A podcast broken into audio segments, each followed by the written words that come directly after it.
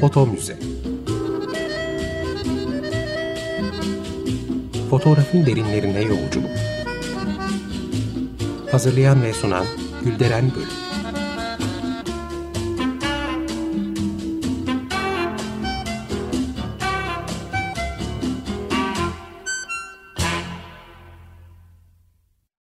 Merhaba değerli dinleyiciler, fotoğraf tarihçiniz ben Gülderen Bölük. Yeni bir foto müzede yine birlikteyiz. Her zamanki gibi programa başlamadan önce destekçimize teşekkür etmek istiyorum. Sayın Ömer Faruk Çolakoğlu'na sağ olsunlar. E, bugün programda çok değerli bir konuğum var. Çizgi romancıların iyi bildiği bir isim Devrim Kunter. Devrim hoş geldin. Hoş bulduk. E, Devrim benim çok eski bir arkadaşım. Bir çizgi romancı olarak onu davet etmemin sebebi biraz fotoğraf ve çizgi roman üzerine e, konuşmak istememden. Peki bu fikir nereden aklıma geldi? E, Devrim Seyfettin Efendi ve olağanüstü maceralarını hazırlarken ve başka projelerinde de romanın geçtiği dönemlere e, ışık tutacak ya da yararlanacağı konularda da ara sıra bana başvurdu.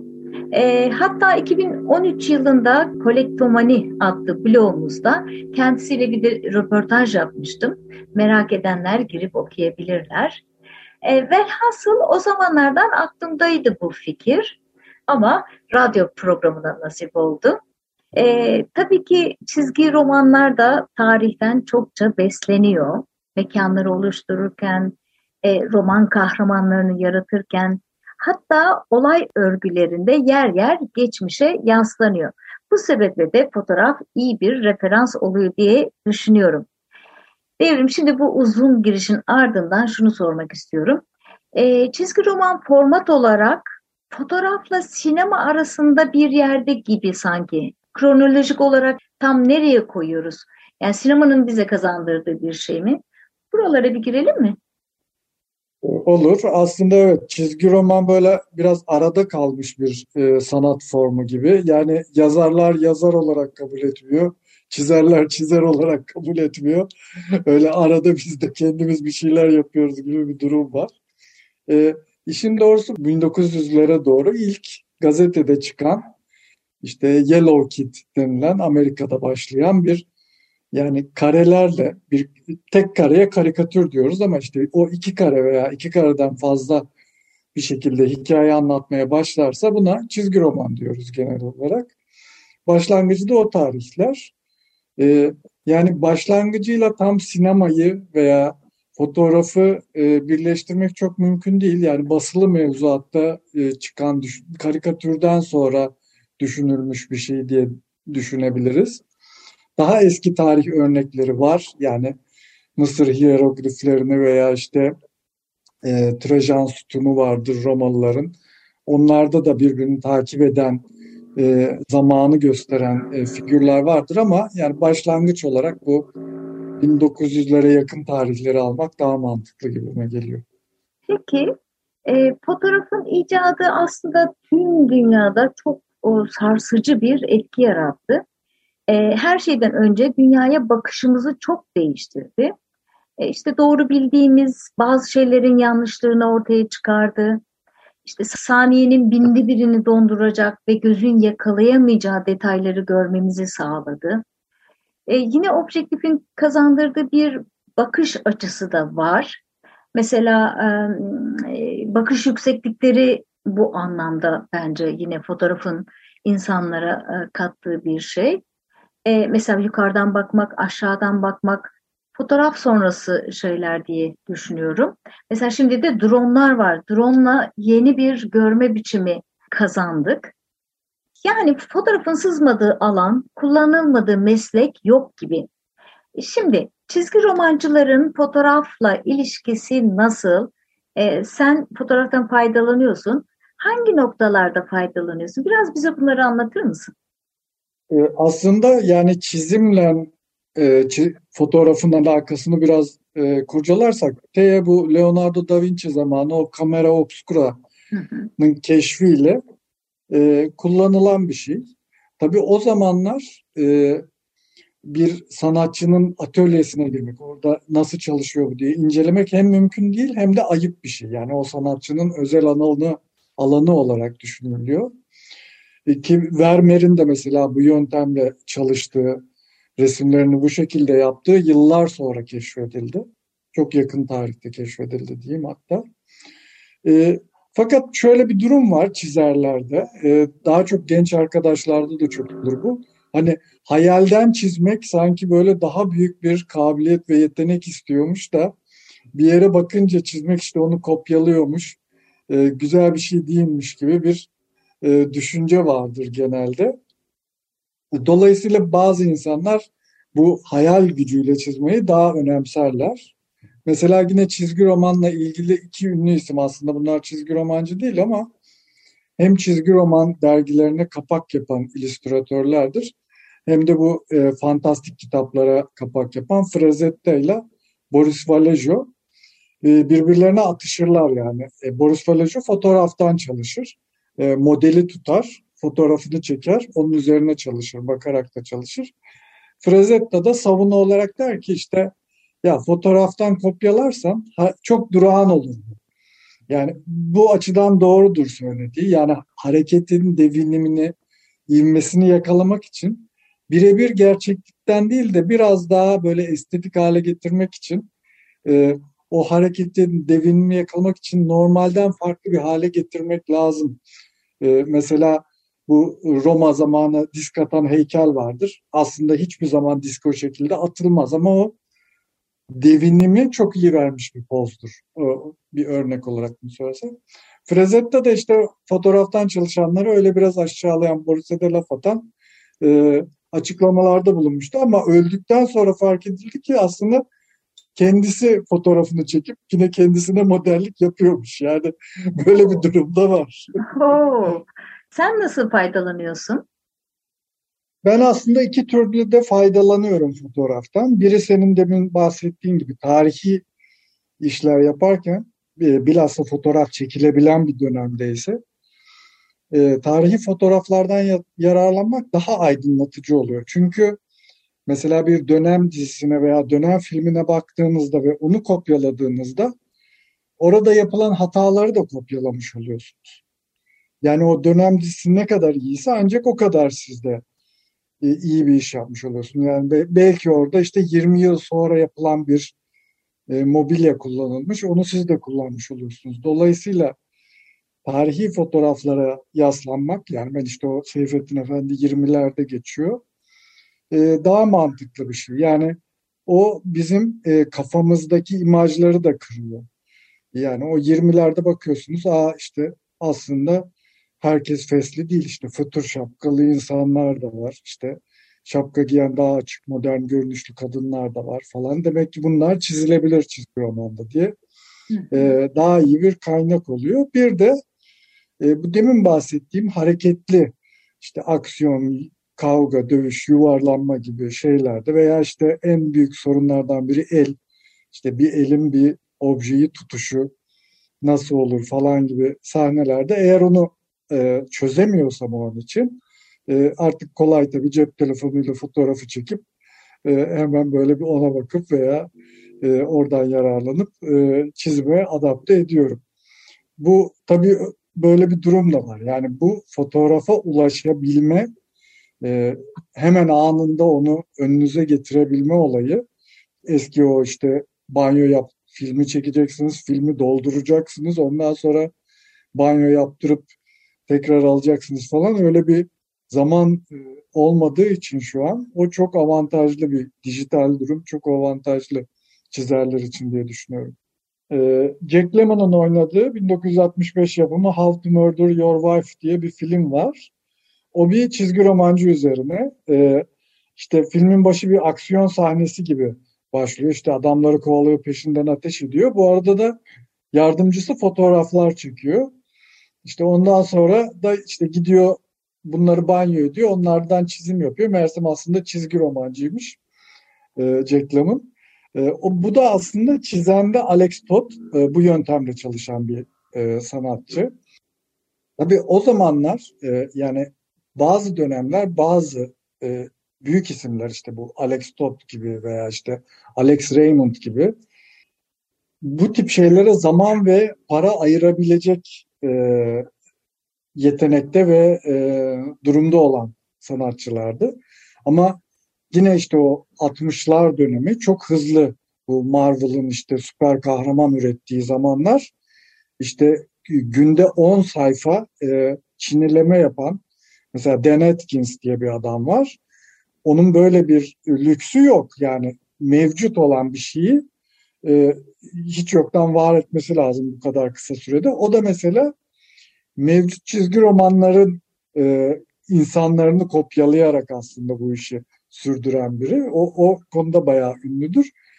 Bu çizgi romanda e, şey olarak kopyalama e, swipe olarak geçiyor e, İngilizce'de ve bu aslında çizgi romancıların birbirlerinin yaptığı şeyleri kopyalaması bir nevi çizgi romanında dilini oluşturuyor zamanla.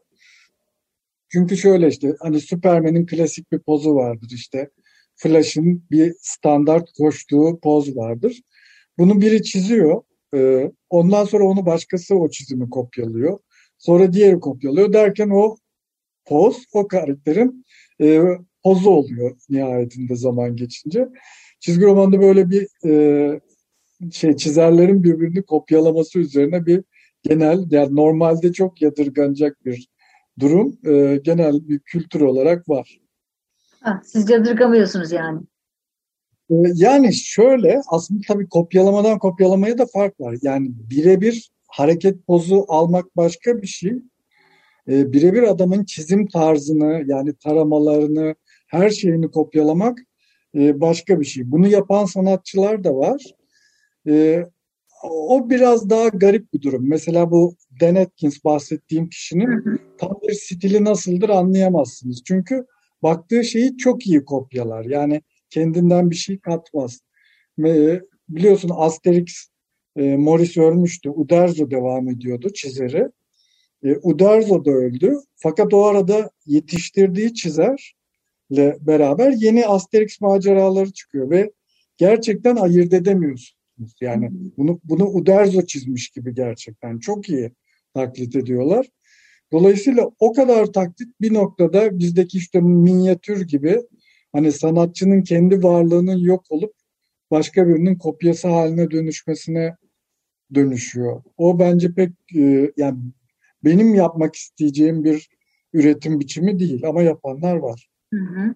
E, sen bir de şeylerde de e, faydalanıyorsun sanırım değil mi? Mekanlarda mesela 1920'lerde geçecek mekanların e, hem silüet, şehir dokusu hem belki mimari özellikler bunları da yansıtıyorsun diye biliyorum. E, tabii Hayır. onlara da dikkat edilmesi gerekiyor. Mesela işte Galata Kulesi'nin biliyorsunuz o sivri tepesi bazen sivri değil. O kule bazen yıkılıyor. E, düz e, bazı tarihlerde sonra tekrar yapılıyor falan. Mesela çizdiğiniz tarihe göre onu kontrol edip bu o zaman öyle miymiş, e, şimdiki gibi miymiş diye. E, yani çok bilindik bir yani sembol bir bina bile zaman içinde farklı durumlarda bulunabiliyor. Ona dikkat etmek gerekiyor. Peki bu sinemanın etkisi nedir ya da var mıdır?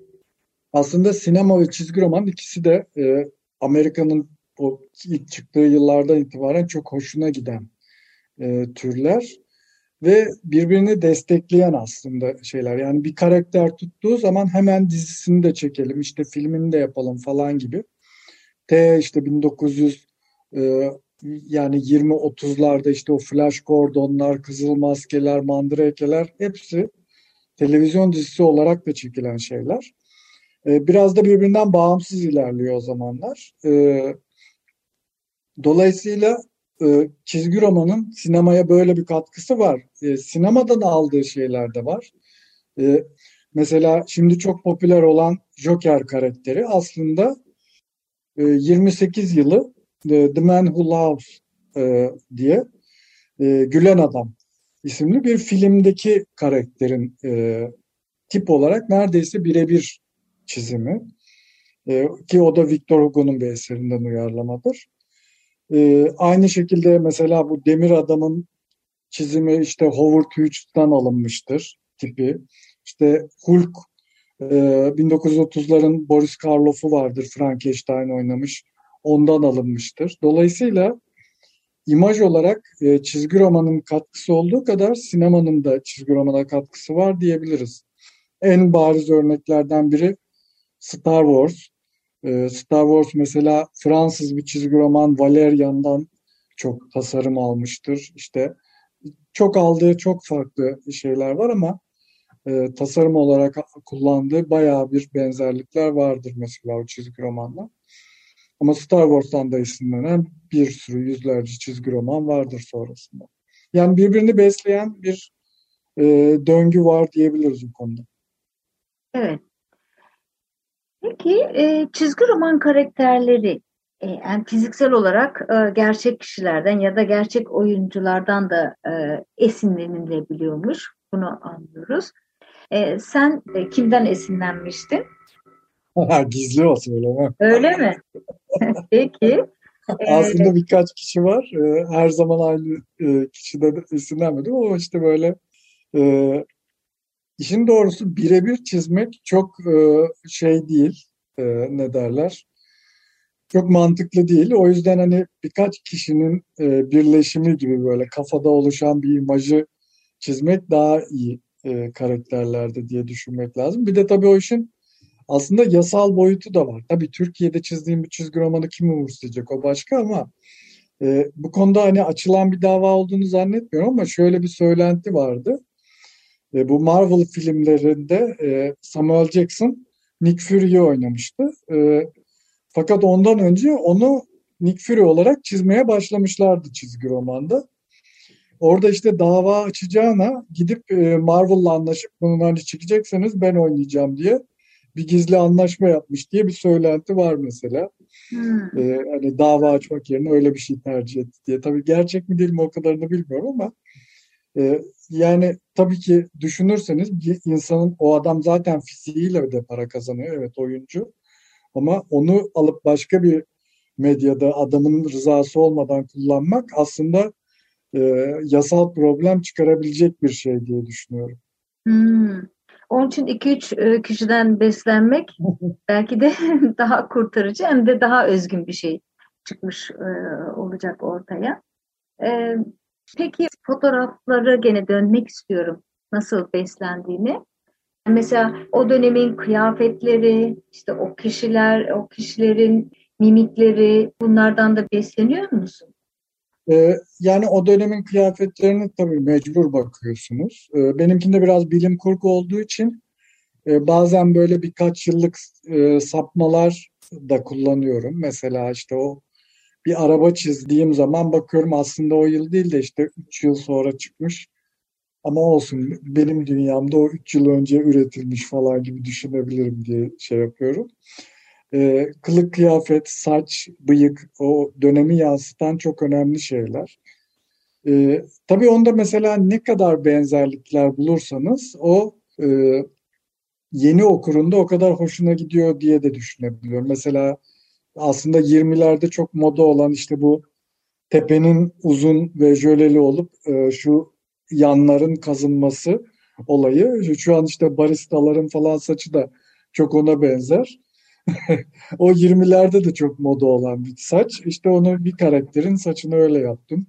Ki hem o dönemde de aa böyle bir şey varmış diye görsün insanlar hem de e, demek ki şimdi de işte moda tekrar ediyor falan gibi bir e, yaklaşım olsun diye. E, dolayısıyla evet yani dönemi sadece işte tek bir yönüyle ele alamıyorsunuz. Mecburen her şeyiyle e, inceleyebildiğiniz kadar e, oraya yansıtmaya çalışıyorsunuz. O ne kadar başarılı olduğunuz tabii e, yani şunu unutmamak lazım. Bir hikaye anlatırken bir çizgi roman veya bir film e, yaparken aslında siz kendi kafanızdaki şeyi yapıyorsunuz. Yani gerçek bir e, tarihsel arkeoloji yapmıyorsunuz. Yani birebir de gerçek olmak değil her şey. E, zorunda değil her şey. E, dolayısıyla ama ne kadar gerçeğe yakın ve insanları ikna edebilecek bir şey yapabilirseniz e, işiniz de o kadar başarılı olur diye düşünüyorum. Evet. Devrim biraz daha açılara dönmek istiyorum. Ee, objektiflerin, kameraların açılarına, yüksekliklerine e, bunlar nasıl yansıyor çizgi romanlara? Ya da sinemaya, belki sinemadan işte çizgi romana birbirlerini besleyen sanat dalları dediğin gibi. Ee, şimdi aslında bu Kini ile çizilen klasik e, yani temiz çizgiyle çizilen çizgi romanda e, kamerada olduğu gibi bir fokus olayı yok. Dolayısıyla öndeki karakterle arkadaki karakteri aynı netlikte çiziyorsunuz. Hmm. Bu çizgi romana has bir özellik aslında. E, tabii şimdi teknolojiyle o arkadakine blur verebilirsiniz, o, o şekilde gösterebilirsiniz ama genel klasik yöntemde böyle bir netlik söz konusudur. Mesela onu ayırmak için e, çizgi romanda şey yaparlar, arkadaki figürler daha ince çizilir, öndeki figürler daha kalın çizgiyle çizilir, kontürleri kalın olur gibi bir yöntem geliştirmişlerdir. Bilhassa bu 2000'ler civarı, 2000'lere yaklaşırken ve sinemaya çizgi romanlar transfer olmaya başlarken de e, çizgi romanlar oldukça fazla sinema kadrajı kullanmaya başladılar. E, bir de biliyorsunuz bu film çekimlerinde de storyboard denilen bir çalışma yöntemi var. Çekimden önce sahnelerin nasıl olacağına dair yapılan çalışmalar. Birçok çizgi romancı bu konuda da çalışma yaptığı için e, bilhassa Amerikan çizgi romanı o tarihten itibaren e, böyle 4 ya da 5 panel aynı sinema gibi 16'ya 9 çerçeveli kareler üzerinden hikayeleri anlatmaya başlamıştı. E, ama aslında çizgi romanın aslına bakarsanız yani öyle bir sınırı yok. Çünkü e, elinizdeki o sayfa boyutuna göre kareleri istediğiniz gibi dizebilirsiniz. Yani dikey kadraj da alabilirsiniz, kare kadrajlar da yapabilirsiniz. Ee, dediğim gibi e, bazı ama e, açılar hem sinema dilinde hem çizgi roman dilinde de e, benzer olarak kullanılır. Yani bir adamı aşağıdan çekiyorsak, biz aşağıdan bakıyorsak figüre, o işte orada daha ihtişamlı bir karakterdir. Biz daha küçük kalmışızdır. Veya işte tepeden görüyorsak o zaman adamın belki ruh durumu iyi değildir. Onu biz dışarıdan görüyoruzdur.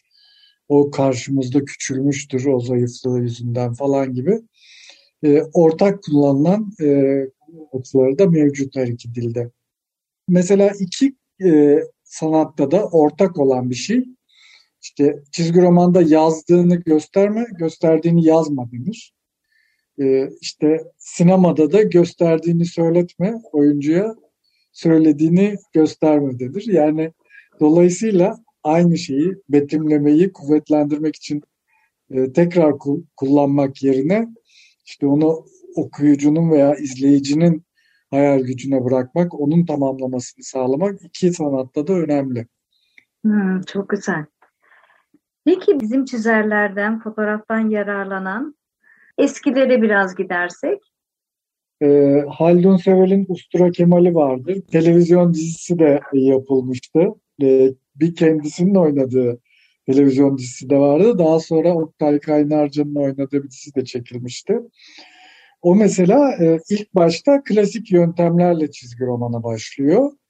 Fakat daha sonra işleri hızlandırmak için e, fotoğraftan yararlanarak üretimini e, devam ettiriyor ve aslında o da bu sayede inanılmaz bir hızla üretiyor. Yani e, kendi söylediği röportajlarda da diyorlar yani çizimini götürüp gösterdiğinde tamam çok güzel ama sen bunu günlük gazeteye yetiştiremezsin demişler. E, bu da yetiştiririm hayır demiş ve e, yıllarca o şekilde bir günde işte 3-4 kare içeren o küçük köşe çizgi roman köşesini Ustura Kemal'i e, sürdürmüş bir çizerimizdir. E, bir de Ergün Gündüz var biliyorsun. E, Gırgır zamanından bir karikatürist sonra çizgi romancılığa dönen. E, o da çok yakın tarihte e, Vampirella çizgi romanını çizdi Amerika'da. E, o da mesela bu daha gerçekçi, biraz daha realist çizsin diye kendi çizgisinden biraz daha e, realist tür e, bir sunumla e, o da fotoğraf yani yine kendi çektiği veya işte e, şey hmm, Gazi Mehmet Adanalı vardır Boğaziçi Üniversitesi'nde çizgi roman dersi veren. E, onunla beraber çalışarak çektiği fotoğraflardan faydalanarak e, bu Vampirella çizgi romanını çizdi. E, dolayısıyla yani e, duruma ve yerine göre e, fotoğraftan yararlanmak gayet mantıklı ve yapılabilecek bir şey ve işleri çok hızlandıran bir şey. E, bu asıl önemli anahtar nokta bu herhalde. E, bunun için farklı ülkeler, farklı yöntemler geliştirilebiliyor. İşte bizim şu an yok ama işte o Kara, Kara olan Kara Murat zamanı gölge çizer olayı çok fazladır. İşte Japonlarda manga çizimlerinde baş artist sadece e, öndeki karakterleri çizer. Arkadaki ağaçları, binaları gölge çizerler çizer isimleri bile bulunmaz e, dergilerde. Hmm. E, işte Amerikalılar bunu bölerek e, çözmeye çalışmıştır. İşte biri kurşun kalem atar, öbürü Çinliler üçüncü kişi renklendirir gibi böylece hmm. bir sayfayı bir günde üretmeye çalışırlar. E, dolayısıyla hız ve üretim çizgi roman için hem bir bela yani öyle yapmaya çalışınca tabii ki kaliteden ödün vermek zorunda kalıyorsun hem de bir gereklilik maalesef. Ah devrim yine sona geldik hızlıca. Ee, çok teşekkür ediyorum katıldığın için. Evet, ben ee, teşekkür ederim. Seyfettin Efendi'nin devamı gelecek mi? Ben bekliyorum. evet, uzun süredir çizgi roman olarak çalışmıyorum ama bakalım onu bir işte e, bu hazır her bir sürü dijital platform varken canlı olayına çevirebileceğiz mi onunla uğraşıyorum bu aralar. Tekrar e, teşekkürler. Görüşmek üzere. İyi günler. Değerli dinleyiciler, e, bizi Fotomuzde Türkiye adlı sosyal medya hesaplarından takip etmeyi unutmayın. Bir sonraki programda buluşuncaya dek hoşçakalın.